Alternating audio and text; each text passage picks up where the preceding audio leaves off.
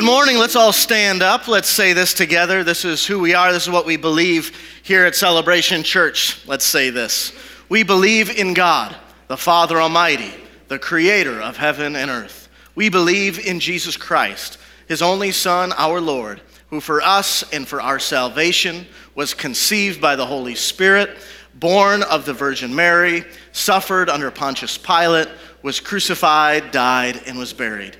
He descended to the dead, and on the third day he rose again. He ascended into heaven and is seated at the right hand of the Father. He will come again to judge the living and the dead, and his kingdom will have no end. We believe in the Holy Spirit, the holy Christian church, the fellowship of believers, the forgiveness of sins the resurrection of the body, and the life everlasting. Amen. You may be seated. Well, good morning. Good to be with everyone today, especially welcome to our campuses in Stevens Point and Appleton, and everyone joining us online. Good to have everyone here with us today.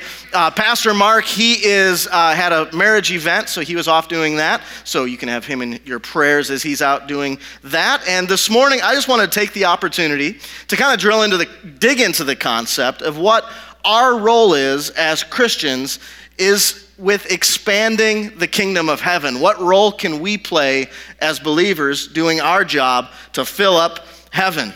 The good news is that this isn't our responsibility all alone by ourselves. We don't own all of it. Jesus said this He said, I will build my church, and the gates of hell won't prevail against it. That this is something that Jesus is doing. It's His responsibility, but we've got a part to play in it. We call it the Great Commission to make God's name known in the world. So I want to look at this morning what our role and what our part is in doing it because we do have a responsibility in it. And eternity is a real thing. There's going to be a judgment day someday for you and for everyone that walks the face of this earth, and you will spend eternity either in a place called heaven or you will spend eternity in a place called hell away from God. That this is real and it's eternal. Jesus said this in the Gospel of John, chapter 14, verse 6. He said, I am the way and the truth and the life. No one comes to the Father except through me. Jesus said there's only one way into eternity with God, into heaven, and it is through Jesus Christ. The disciples in Acts, it's the it, it follows these gospel stories. Jesus was crucified, died, buried, he raises again, and then the disciples are out. And they were talking to some religious leaders of the day, and they said it this way. They said in Acts chapter 4, they said, Jesus is the, cor- the stone you builders rejected, which has become the cornerstone. Salvation is found in no one else, for there is no other name under heaven given to mankind which we must be saved. That first phrase, the stone that you builders have rejected, which has become the cornerstone, they're talking to these religious leaders that were rejecting Jesus as the cornerstone. So he's talking to them, and what I want to suggest is whether you would call yourself a real religious person here today or you would not. Maybe you identify as a Christian or you identify yourself not as a Christian. Maybe you just call yourself spiritual. I want to suggest that everyone is building a life that's going to head towards eternity. And if you build it on anything other than the cornerstone of Jesus Christ, you're missing the piece that holds the whole thing together. It's what they're saying, and it's whether you're a religious person or not. The second part of this verse said this salvation is found in no one else. There's no other name under heaven to which man can be saved that we do this through the person of Jesus. So this morning we're talking about what is our role in expanding the kingdom of heaven? Or how can we make known the name of Jesus? And while there's a lot of different ways we could look at this concept that you might know as this word of evangelism, basically making God known in the world. There's a lot of different ways you could talk about it. And by the way, we've got these great discipleship classes that have been available at all of our campuses. They happen throughout the course of the year. We've had one called uh, New Beginnings. It's just taking a look at the basics of our faith and building in these basic concepts. We've had another one called The Christian Disciplines, where we go through these concepts of prayer and reading the Bible and fasting and these other disciplines to get into your life to help you grow in your walk with God. We've had Living Under the Influence, which is a study on the Holy Spirit and His work in our lives and in this world. And this fall, we're adding a fourth one on evangelism, where you can really dig into this concept. And there's so many different ways that we can evangelize our world, and you can dig into it further in that class. But this morning, I want to look at just one simple aspect of how we can make God known in the world. And that is simply sharing your story and then saying, Come and see. Sharing your story. And the reason why it's important to share your story is because nobody can argue with your story. Nobody can argue with a life that's been changed. No one can argue with you and your story and your experience with God. In 1 Peter chapter 3, we get a little bit of insight into how we're supposed to tell our story. Peter here, he's writing to a group of persecuted Christians. If you're familiar, this is during the time and reign of Nero. Now, Nero was a crazy guy. He was known for capturing Christians and then he would dip them in oil or tar and he'd set them out in his garden and then light them on fire to light up his parties at night. It was not a good time to be a Christian. They were under persecution. Many of them died as martyrs during this period of time. So, this is the group of people he's writing to. And these are the group of people that continued to follow God, even though things were really, really hard. And this small group of persecuted Christians began to tell their story, and it's the reason why, one of the reasons why Rome was changed, and why the small group of persecuted Christians told their story, and we're telling it today, and Christians continue to tell their story to this day, and God's word continues to spread. So we'll read about it in 1 Peter chapter 3. Starting in verse 15, it says this But in your hearts, revere Christ as Lord. We'll stop right there. Making Lord Christ Lord in your life is where this whole thing starts. If you've not really surrendered your life to God, if Jesus is not Lord in your life, then your story that you tell will be empty and it'll be hollow and it won't mean very much. So step 1 is making Jesus Lord in your life. And then it goes on to say this, always be prepared to give an answer to everyone who asks you to give the reason for the hope that you have. And how do you do this? It goes on and it says, But do this with gentleness and respect, keeping a clear conscience, so those who speak maliciously against your good behavior in Christ might be ashamed of their slander. The reason why people couldn't argue with the story of those in 1 Peter was because they were actually living out the story that they were trying to tell. They lived it right. So, Peter here basically gives us three simple things to look at when it comes to sharing our story. He says, number one, it starts with surrendering your life to God. And number two, he says, be ready to share your story with those who ask. That'll be important, those who ask. And number three, he says, when you tell your story, be gentle, be respectful, be of good conscience, be a person that's actually living out the words that you're talking about. So I want to dig into this verse just a little deeper with us here this morning. And the first phrase that I want to look at is number one be ready to answer those who ask. And this is important because this implies we don't have to talk to everything that moves and breathes, or even if it doesn't breathe right? We don't have to talk to everyone and flip every conversation into a conversation about Jesus Christ. And we've been around and we've heard stories from people that probably have a bit of an evangelical gift about them. They have the ability to go evangelize and really make God's name known. They're the person that walks into a shoe store and that shoe salesman's down on his knees putting on the shoes, and that person asks him if they've accepted Christ, and that person right there on the spot meets Jesus. We've heard stories like that, or the person that can go into a restaurant and talk to the waitress about God and she gets saved, and we can't even get a second cup of coffee out of that girl, right?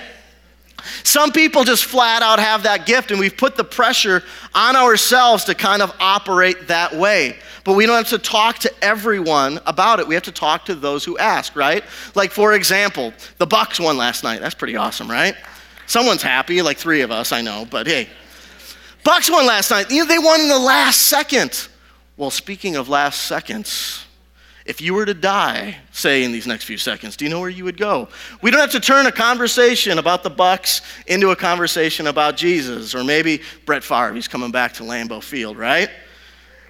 And and converting that story into a story about the prodigal son who lost his way and went to Minneapolis and he's found his way home. We don't have to turn every conversation we have into a story about God. We have to be ready to give an answer to those who ask. So that's number one. Number two, we need to give the reason for the hope that you have. And this is important because we don't have to give the answers to the hope that we have as the church. There's a big difference. If we had to give the hope that we have, that would infer that we have to have all the answers. We have to have it all figured out. We'd have to explain Christianity and all the hard things like why is there evil in the world or some obscure question about the Old Testament or understanding all kinds of doctrines or the history of the church. He doesn't say give the answer for the hope that we have. He says give the answer for the hope that you have, right? Not many of us would be equipped to do the other. That would be a tough task. We simply need to answer, have the answer for the hope and confidence that you have in God. And for many of you, that hope and confidence might be really simple. In fact, it might be a really boring story, but it's the reason that you have and it's the reason that you want to give.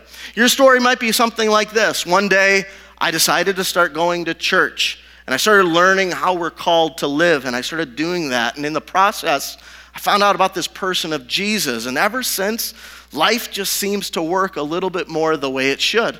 That's it. If that's your story, that's the story that you want to share. In fact, that's a lot of people's story.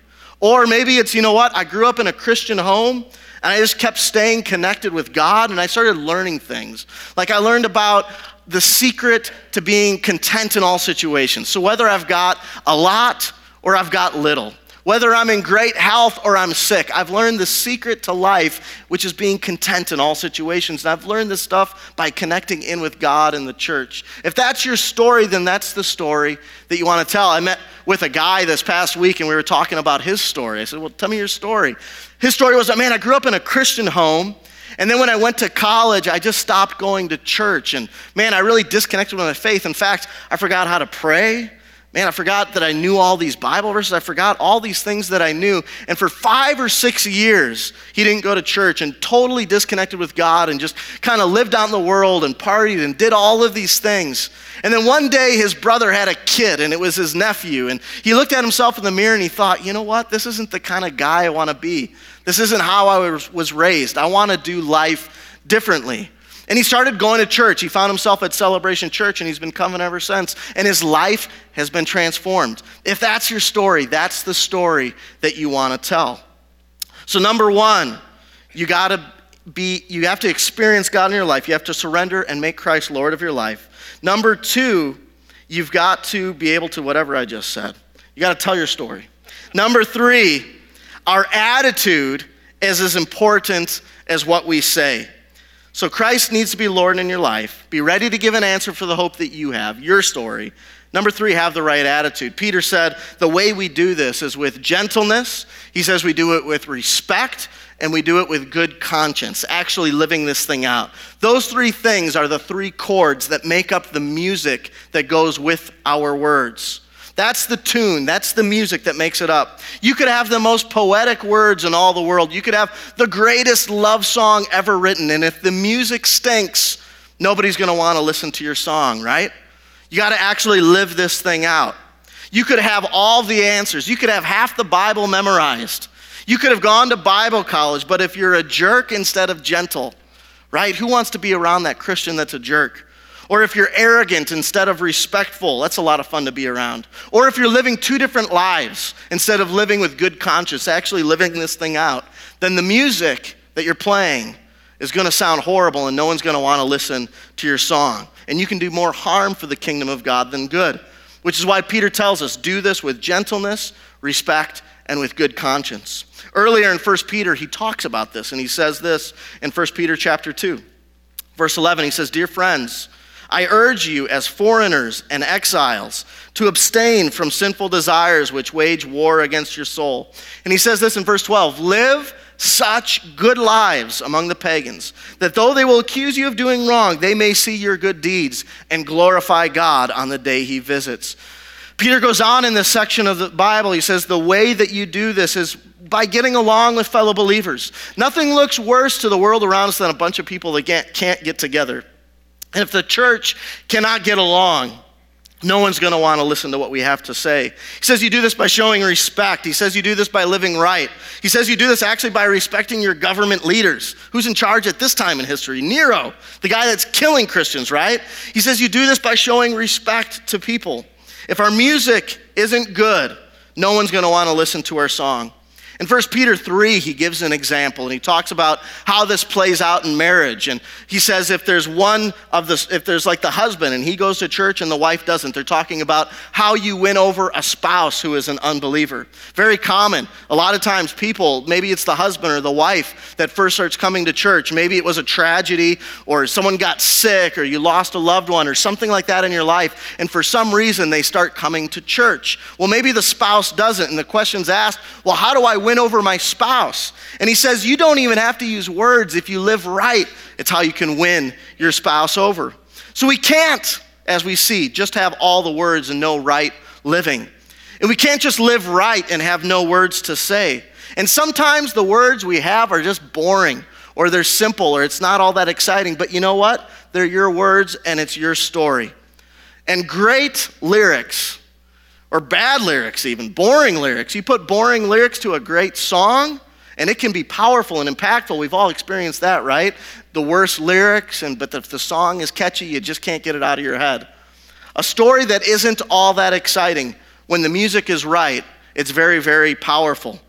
You know, we had uh, we're in the middle of April here in Wisconsin, and didn't we have awesome weather last week? Snow falling, so exciting.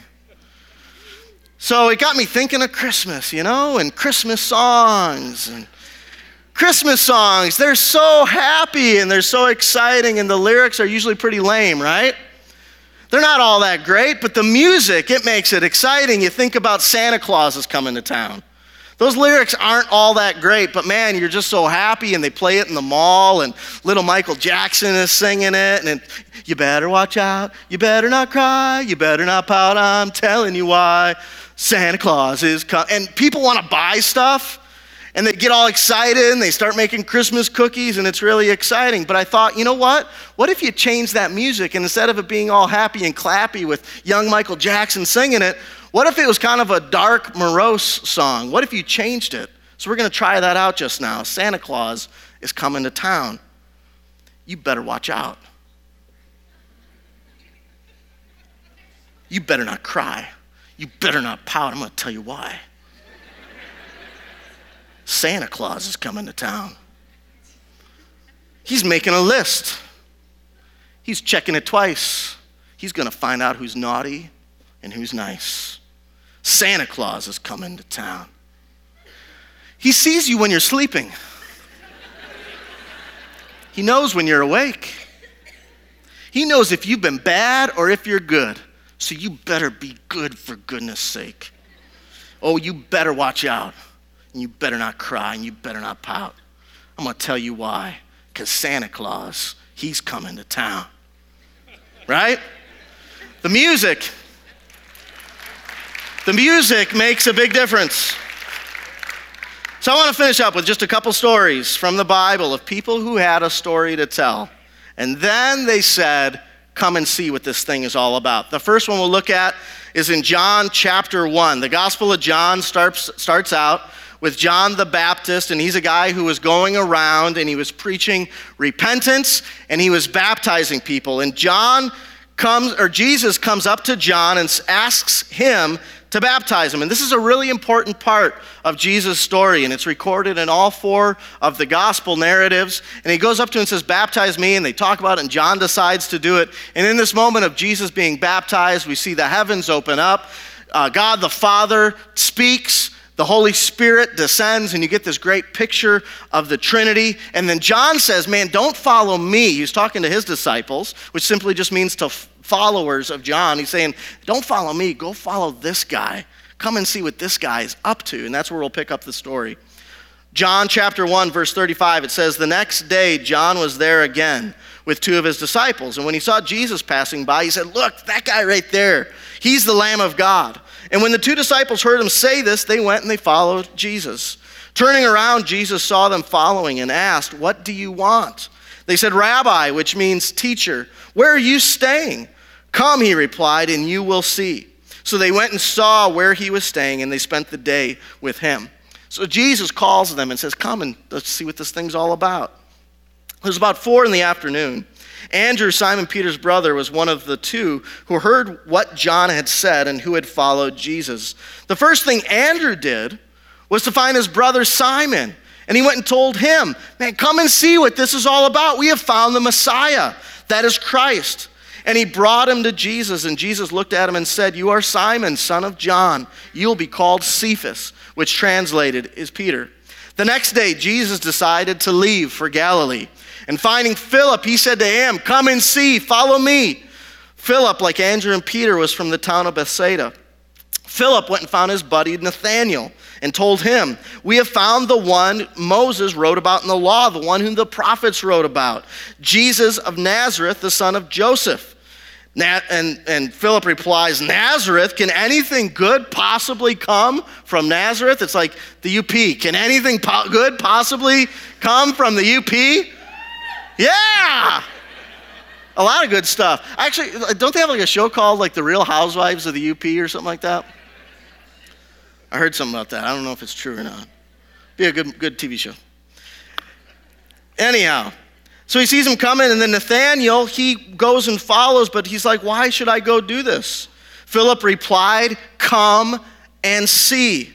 And when Jesus saw Nathanael approaching, he said to him, Here is truly an Israelite in whom which there is no deceit. How do you know me? Nathanael asked. Jesus answered, I saw you while you're still sitting under that fig tree before Philip called you and said, Come and see. Then Nathanael declared, Rabbi, surely you are the Son of God, the King of Israel. Philip here, he didn't have all the answers. He just responded and said, Come and see. Nathanael said, All right, I guess I'll go see what this thing's all about. And then Jesus started to take over from there. He simply said, Come and see. Sometimes it's okay if we don't have all the answers. In fact, it's hard to have all the answers for this stuff. That's okay. If you don't know the answer, then the answer is, I don't know. And that's a perfectly good answer. Just say, Come, let's see what this thing is all about. And once Nathanael did, go and see, Jesus began to work. A lot of times that's all we've got is just come and see. A lot of you, that's your story. Maybe you're at one of our campuses today, and the reason why you're there is because someone talked to you and they said, Come and see. So you came to see what this thing was all about, and you just kind of stuck around, and you began to experience God in your life. And some of you, maybe you've only been coming for a couple weeks. You've been coming only for two, three weeks, but you said some, you've had some friends, and you said, Hey, why don't you come and see what this thing is all about? And your friends have come to see what it's all about, and people are starting to experience God. It's one of the greatest things we can do to expand the kingdom of heaven is to simply tell your story, even if it's simple. And most of our stories are really, really simple. And then say, Come and see. And you know what? When God's word is preached, lives are changed. If there's one thing you can take home today, is simply this tell your story and then say, Come and see, and then let God begin to work. In John chapter 4, we'll finish with this story. This is the story of the woman at the well. A lot of you might be familiar with this story. It's the story of Jesus. He's at this well, and there's a Samaritan woman that comes to the well. And if you know anything about this point in history, Jewish people and Samaritans, they weren't supposed to talk to each other. They didn't get along. So they're not supposed to talk. And so this woman comes, and not only is she a Samaritan, she's also a woman. He's not supposed to be talking to this woman. So he comes, and you know what Jesus does? He actually engages this girl in conversation. They begin talking about the water that she's pulling out of the well, and they're having this conversation. And the conversation starts talking with Jesus saying, You know, I've got some living water that if you take a drink of this water, you'll never be thirsty again. And she's interested. And she said, You know what? I'd like to learn a little bit more about that water. And Jesus said, Sure, I'll tell you more, but why don't you go get your husband, come back, and we'll talk about this living water. And that's where we'll pick up the story. John chapter 4, verse 15 the woman said to him, Sir, give me this water so that I won't get thirsty and have to keep coming here to draw water. He told her, Go, call your husband and come back. I have no husband, she replied. Jesus said to her, You are right when you say you know, have no husband. The fact is, you've had five husbands, and this guy you're shacking up with now, you're not even married to this guy. What you said is quite true, the woman replied. I can see that you're a prophet. And then jumping down to verse 28, It says, Then leaving her water jar, the woman went back to town and said to the people, Come and see this man who told me everything that I ever did. Could this possibly be the Messiah? And they came out of the town where they lived and they went towards Jesus. Verse 39, it says that many of the Samaritans from that town believed in him because of the woman's testimony, which was, He told me everything that I ever did. That's it. That was it. That was her story. This guy, Jesus, this person that talked to me, told me this stuff about my life. I can't believe it. Why don't we go see what this is all about? And so they went, and many lives were changed because of this woman's story. God took over, and people began to be changed. This story is powerful, and your story is powerful. Let me encourage you that as you live life with your neighbors and with your coworkers or with your teachers or f- fellow students, friends, and family, wherever your feet tread, ask where God might be opening up a door in your life, where people might be saying, Why are you a Christian? What's the reason for your hope? Why are you so confident in God? Why, why is it that you go to church? And when people ask, be ready to share your story and then say, Come and see. You know, a lot of people, they start out very antagonistic towards Christianity. This isn't all people, but more and more in this world, some people are just antagonistic towards it. They don't like Christianity. They don't like Christians. They think that maybe Christians are crazy or jerks or old fashioned or irrelevant or whatever their reason is. But when the music of your life is good, you're actually living this thing out. You're gentle, you're respectful, and you're living this life out. If the music is good and you've got your story to tell of how Jesus changed your life, and then you say, Come and see, if that person comes and they see what this is all about, they've just moved from being antagonistic towards Christianity to being indifferent. And in this moment, you've done something tremendous for the kingdom of God. And indifferent people will eventually move to being open people towards God. And once you're open, it doesn't take long before you begin to experience God in your life. You simply need to play your part. Let's pray. Father God, we just come to you right now. Lord, I pray for those here in particular that maybe have not made you Lord of their lives. God, I pray that there would be something that happens this morning, God, and they, they would move from being open to you to actually experiencing you and making you Lord of our lives. God, I pray that we would be people that have experienced you, that we learn what our story is and be able to share it as simple as it may be. And that we would be people that would be gentle and respectful and that we would live this thing out, that it wouldn't just be words that ring empty, but that we actually live this life to which you've called us. In Jesus' name I pray. Amen. Amen.